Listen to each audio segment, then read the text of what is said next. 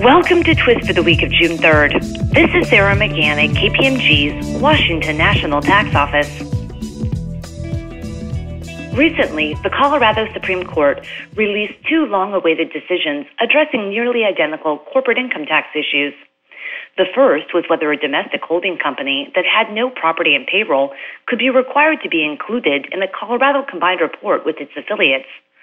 The second issue was whether the department could use the state's Internal Revenue Code Section 482 type statute to include domestic holding companies in their respective combined groups. The court ruled in favor of the taxpayers on both issues.